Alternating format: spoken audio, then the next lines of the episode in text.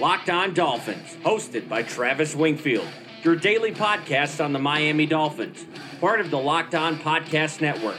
Your team every day. I'm in town to play the Dolphins, you dumbass.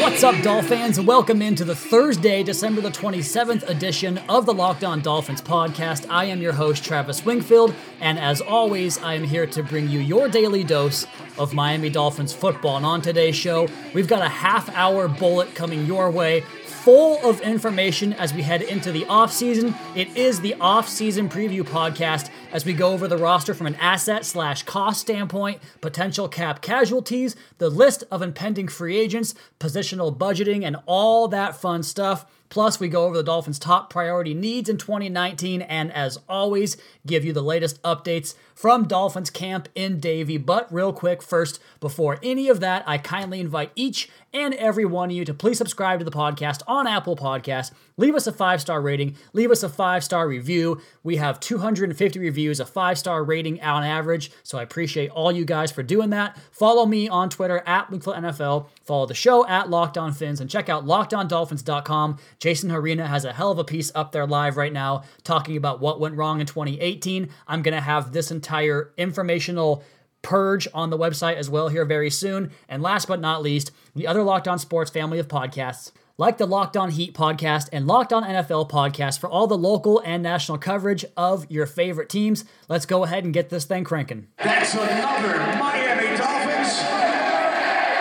So the B block is going to be the review of the off season, but real quick, we have some information that continues to pour out of Davie as turnover looks likely, definitely on the roster, but even possibly in the coaching staff as well as in the front office upstairs as well. And the news came out on Wednesday that it sounds like Mike Tannenbaum is done in Miami, the Dolphins' executive VP of football operations was hired back in 2015. He was the head of the Ndamukong Suh push. Sounds like he will go out mostly because of his 2017 offseason that was really, really, really awful.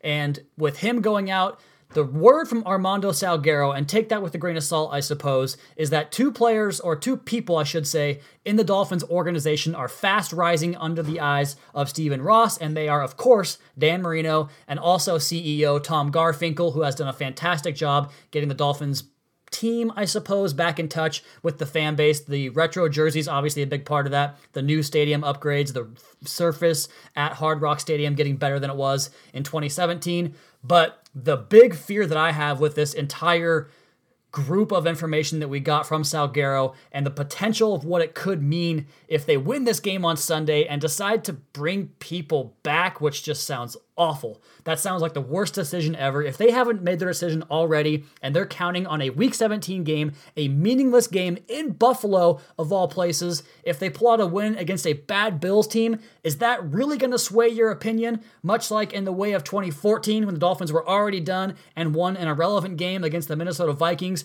and Stephen Ross could not handle his emotions and immediately announced the return of Joe Philbin in 2015. That ended poorly. He made it four games. Tony Sparano made it 13 games back in 2011 in his fourth year, and now here we are, possibly giving Adam Gase the chance to win a meaningless game to secure his fourth year, in which I'm sure he gets fired mid-season if that happens in 2019. So that that terrifies me.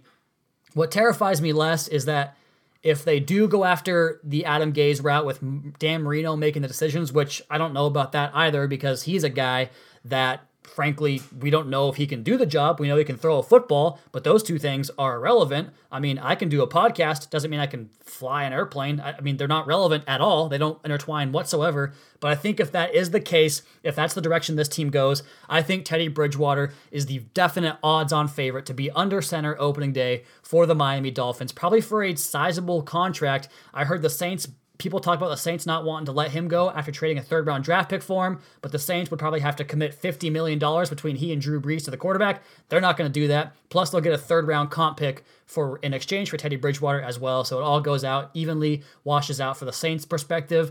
And the Dolphins probably get Teddy Bridgewater to either hand the reins over to a rookie they draft this year or a rookie they draft in 2020 or whatever the case may be. Bridgewater likely to be the bridge. Some other news and notes for you guys from the Dolphins heading into this Week 17 game. Xavier Howard is not likely to play. That is good news. I was worried the Dolphins were going to do something stupid and make him play this game for whatever reason I do not know, but it sounds like he will not play. He'll be held out, shut down for the rest of the season after his big two pick and his two interception performance against the Buffalo Bills following a two pick performance against the Indianapolis Colts. So Xavier Howard goes out on a high note to end the year. Ryan Tannehill, at his press availability on Wednesday, talked about how he wants to end his career in Miami, and it's not going to happen, but it's nice to hear him say that. Obviously, he has an affinity for this organization, but it sounds like Tannehill will move on at the end of the season. Everyone seems to be pointing to that idea that Ryan Tannehill going to be out in Miami, his final game on Sunday at the Buffalo Bills.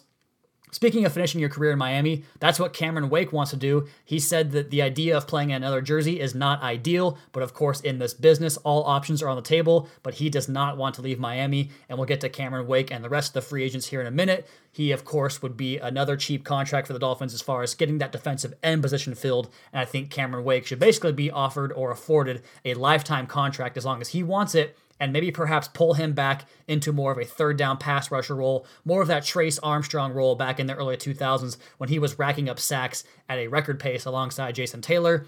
And then lastly, here's a note that I found very interesting because if Mike Tannenbaum is the one guy that does get chopped, the one guy that gets sacrificed, the one scapegoat, that means Adam Gase stays. That means I suppose minimal changes to the staff. I don't expect him to go out and hire some veteran defensive coordinator that he's not familiar with, that he doesn't have a working history with. That's been his MO. Will he find a play caller to take over for what he's been doing horribly this year? I doubt that. The staff likely stays the same, and that's why I worry about that. But as far as Mike Tannenbaum goes and the attachment to Ryan Tannehill with Adam Gase, it's funny because, as I told you guys in the podcast previously, what I had heard from Dolphins camp was that Mike Tannenbaum loved both Justin Herbert and Kyler Murray. And now that Justin Herbert is staying in school, that could probably bump Kyler Murray up into the top 10 if he wasn't already there. I tend to think that he is, and that he might even go number one overall, which is where Miami would have to get to draft him, which again, I would be all for that. I would give up, I would move heaven and earth to go out and get him. We'll see if that happens. I don't know. But it's just interesting that Mike Tannenbaum was the one, that the note that I got from said source said that Mike Tannenbaum loves Justin Herbert and Kyler Murray, but also Mike Tannenbaum just loves anybody that's not Ryan Tannehill, and now Tannenbaum's going to be the one that goes. So is Tannehill done? I tend to think so, but I think this would be the only possible path for Ryan Tannehill to stay in Miami. Just Mike Tannenbaum goes, everybody else stays. Probably would be a draft pick at that point, and then Tannehill would be given the opportunity to win the job and be the bridge instead of Teddy Bridgewater. So we do have a game on Sunday, but I don't think anybody cares about the outcome of that game unless you're rooting against Adam Gase to get a W, to get to that illustrious 8 and 8 position we all crave so much and keep his job for next year. So we talked about the players to watch on yesterday's podcast. If you haven't checked that out, please go ahead and do so. Check out lockedondolphins.com. But next here in the B block, it's going to be a chunky one. We're going to talk all about the Dolphins 2019 offseason preview coming up next here on Locked On Dolphins podcast on the Locked On Podcast Network. I am at Wingfield NFL, and the show is at Locked On Fins on Twitter.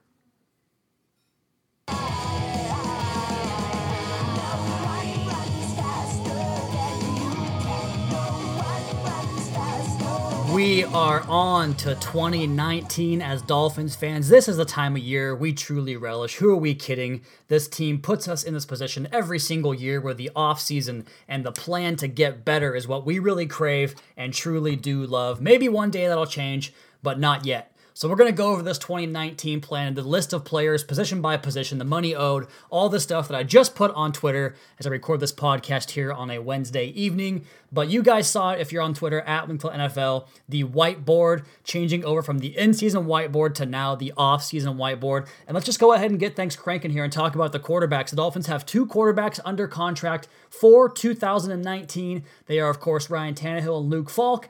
Ryan Tannehill takes up about $17.5 million as far as cash owed. The cap hit we all know is higher, but it's all about cash owed, as I have learned from CK Parrott. You all know who he is. He is the one that talks about this stuff much better than I can as far as it goes with cap, but I do know it's all about cash owed. 17 million to Ryan Tannehill, about 500k to Luke Falk. All things told, that means 18 million bucks at the position for the Dolphins. The NFL average is 22 million, so when they cut Ryan Tannehill, they're going to have a huge chunk of money to spend at the position, and that's why I think Teddy Bridgewater slides right into that position in for Ryan Tannehill. You take out the injury risk, I suppose, if you don't want to call Teddy an injury problem anymore. You put him in there for Tannehill. You take the cap hit, and you're going to be right about league average as far as paying your quarterback while you try to get that bridge to the next guy.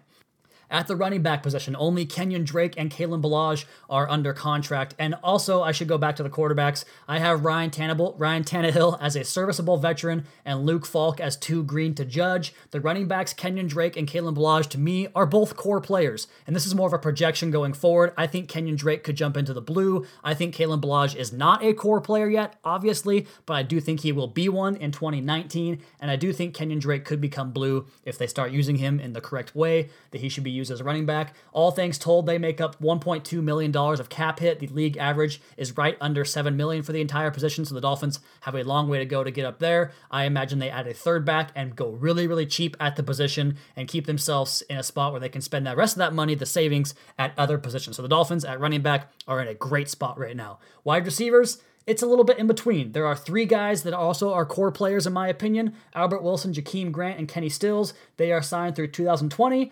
2019 for Jakeem Grant, and then 2020 for Kenny Stills. Albert Wilson, 7 million bucks this next year. Jakeem Grant, just 720K, a fantastic value there for the best return man and a good receiver as well. Kenny Stills do 8 million bucks. I think all three of those guys are back and make up the top of the receiving core. Bryce Butler, he can be had for 800K. That contract is done and they can just keep it as it is. He is a solid depth receiver there for that much money. DeVante Parker do 9.4 million bucks. Danny Amendola do 6 million bucks. I think both those guys go, especially if Gase is gone. If Gase stays, they might keep Amendola. But Bryce Butler was a serviceable veteran. DeVante Parker and Danny Amendola I have as cap casualties, as cuts, as guy they can do without. As the position goes for the Dolphins, they have 32 million bucks wrapped up in this spot. 17 million is the average for the NFL, but of course the Dolphins can clear out 15 million of that and get right back down to the average when they remove Parker and Amendola. The tight ends, two guys that are too green to judge. Obviously, the rookies, Durham Smythe and Mike Gesicki. Nick O'Leary is a serviceable veteran. They are through contracts with 2021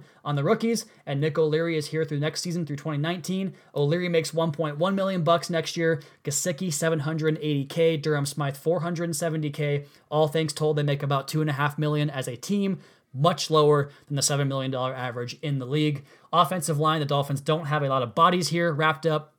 However, they do have a lot of money tied up in the guys that are on this list. At least when you look at it contextually, as far as what they offer from a skill set standpoint, Laremy Tunsil, a contract is due to him after the 2019 season. I imagine Miami uses that fifth year option if they can't get it done. He is the Dolphins' one of the three players I have listed as a blue chip player. He is right there with 2.1 million bucks. Probably going to have to get that contract here sooner than later. Josh Sitton, I have a medical risk on him as well as Ryan Tannehill, but he is due 7 million bucks next year. I have him as a core player if they do bring him back at that cost. I wonder if they will, given the fact that he's 32 and getting kind of worse in his career. He's taken injuries each of the last three or four years now, so that's a big figure for him. Ted Larsen, I have him as a dead man walking. Two million bucks owed to him in 2019. Dan Kilgore owed 2.8 million dollars, and he is signed through 2020. I think that he could probably be on the chopping block too, especially if there's a coaching change. For those four players, the Dolphins have $13.8 million tied up. Of course, you can cut half of that out just by getting rid of Josh Sitton, and that is well below the 30 million bucks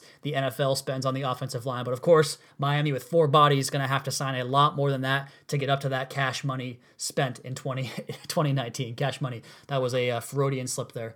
Okay, defensive line. Vincent Taylor and Davon Godchaux, two core players for me. They both get the orange nod on the color coordination here. Both signed through 2020, both super cheap. 640K for Taylor, 645K for Godchaux. Fantastic. That's what you want to do to build a solid competitive roster all the way through. Guys like those two players, late round draft pick hits, money for your franchise. Up next, the opposite case, Robert Quinn, who I have down as a serviceable veteran. He is due 13 million bucks. I could probably put him in red and call him a cap casualty as well.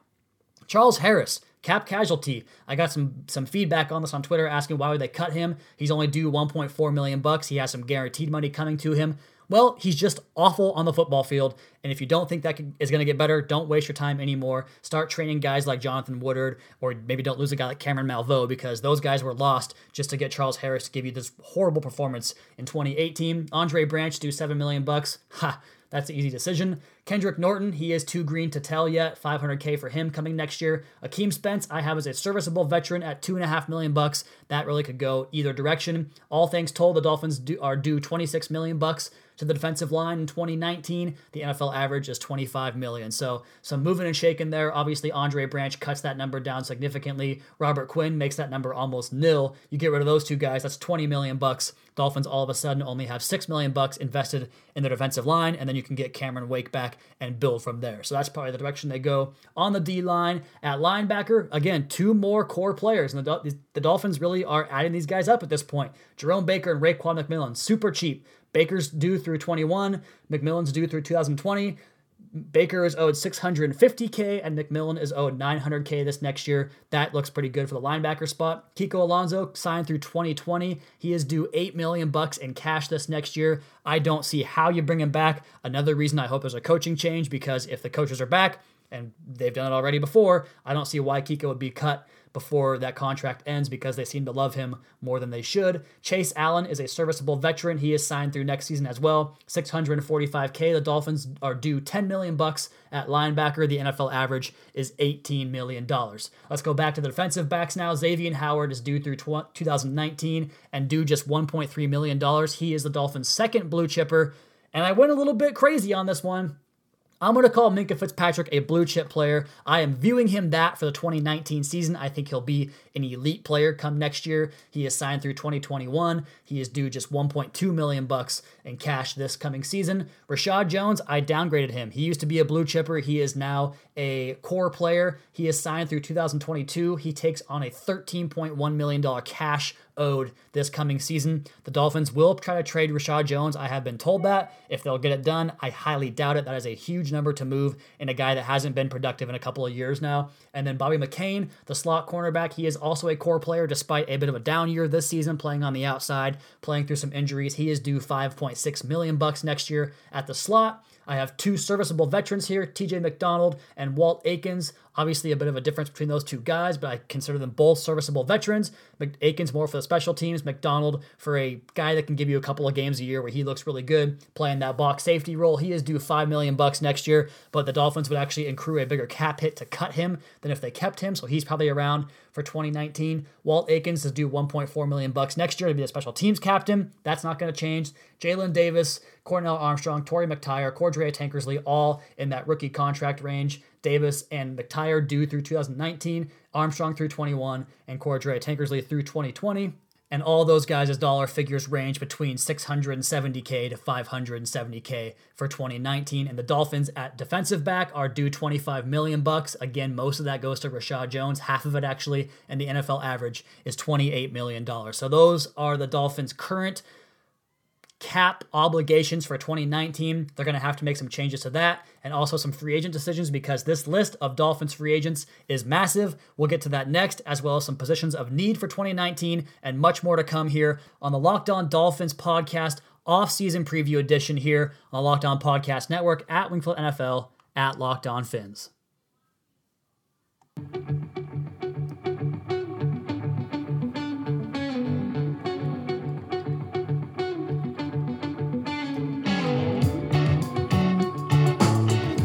Segment went a little bit too long, so I'm going to have to put the free agents to be on this next portion here as this podcast going to be a little bit extended as we preview the offseason. Who wants a Buffalo Bills preview in a game that means absolutely nothing unless you're Adam Gase and you're trying to keep your job? We're going to go ahead and keep this thing rolling, talking about the Dolphins free agents, and they have a lot of them 1, 2, 3, 4, 5, 6, 7, 8, 9, 10, 11, 12, 13, 14, 15, 16, 17 unrestricted free agents. We have three restricted free agents and one, two, three, four, five, six, seven, eight exclusive rights free agents. And we'll get to those guys here in a minute. But the unrestricted free agents, Cam Wake, he made eight million bucks this year. I assume he comes back. William Hayes, four million bucks this year. The medical risk, I assume he's gone. Ja'Wuan James made just two point one million dollars this year, but I assume the Dolphins make every effort to bring him back and solidify that right tackle position. They're going to have to do that because the offensive line everywhere else besides left tackle probably has to get remade and they're really light as far as who they owe money to on the offensive line. Put that money to Ja'Wuan James. Yeah, he's going to have three or four bad games a year, but he plays really well in about 12 games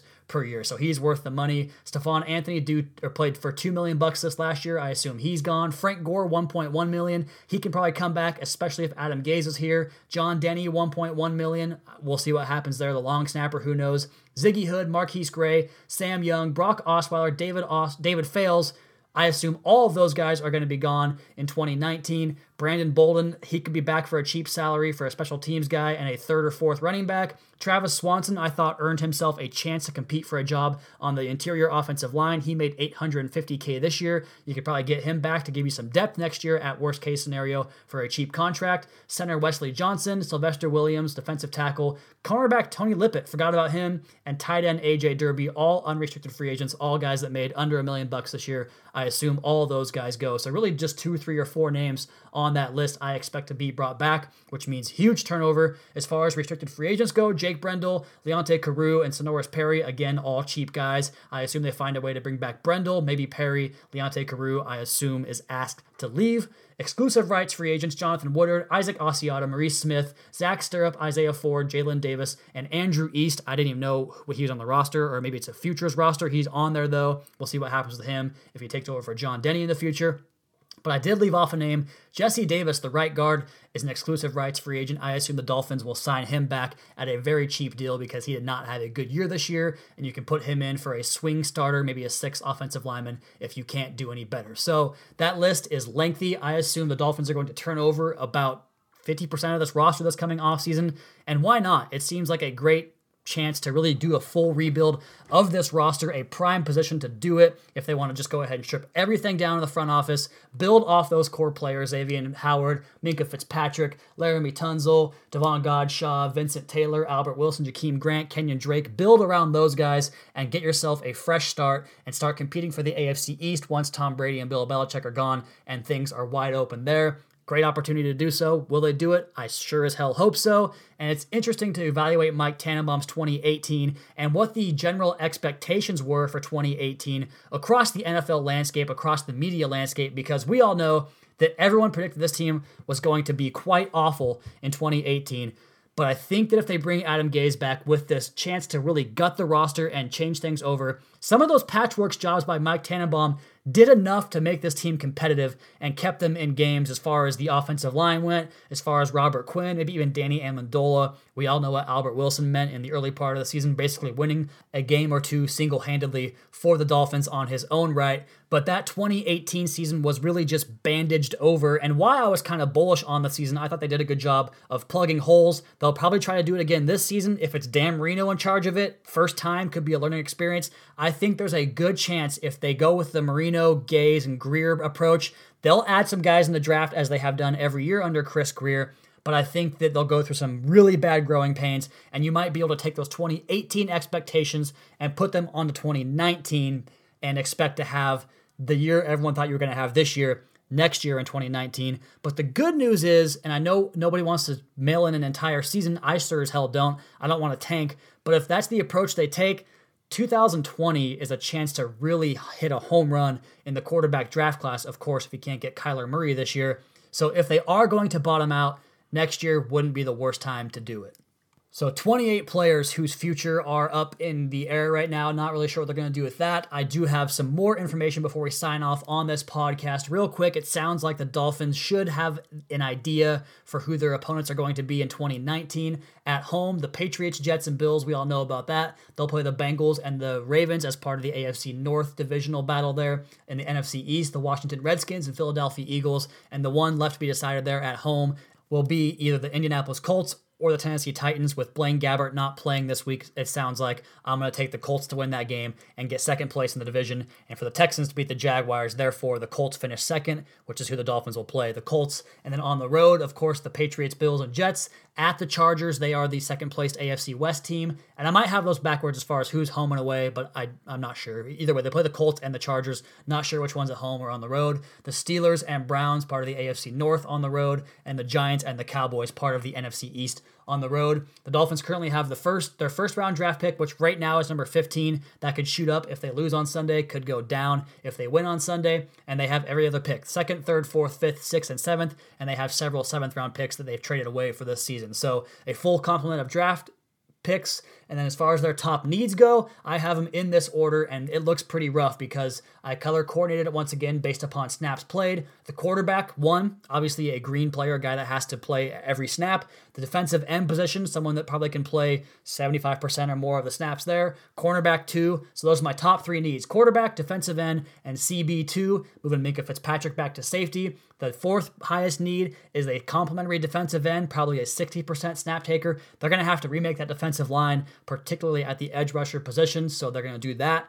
The guard on the offensive line, the center, probably both starters there. They're going to have needs at those spots. And then some more role players defensive tackle number two, or number three, I should say, linebacker number three, and a wide receiver in there at some point. So this team, plenty of holes, plenty of needs, a 50% roster changeover, likely front office changes. We'll see what happens with that. We'll have more for you guys as far as the news goes with this team in the coming days and the coming weeks as we expect changes. Just not sure where exactly they will be. But the Locked On Dolphins podcast is where you can get all your information as it pertains to this Miami Dolphins team every single day. Whew. All right. And that is going to be it for the podcast. Almost got that done in one take. Pretty impressive, I might say, on my own part here. But as for this show, let's go ahead and get out of here. You all, please be sure to subscribe to the podcast on Apple Podcasts. Leave us a rating, leave us a review. Check out the other Locked On Sports family of podcasts for all your local and national coverage of your favorite teams. Follow me on Twitter at NFL. Follow the show at Locked On Fins and keep up to date on our Daily Dolphins blog over at lockedondolphins.com. You guys have a great rest of your Thursday. Be back tomorrow for a Friday edition of the Locked On Dolphins podcast, your daily dose for Miami Dolphins football.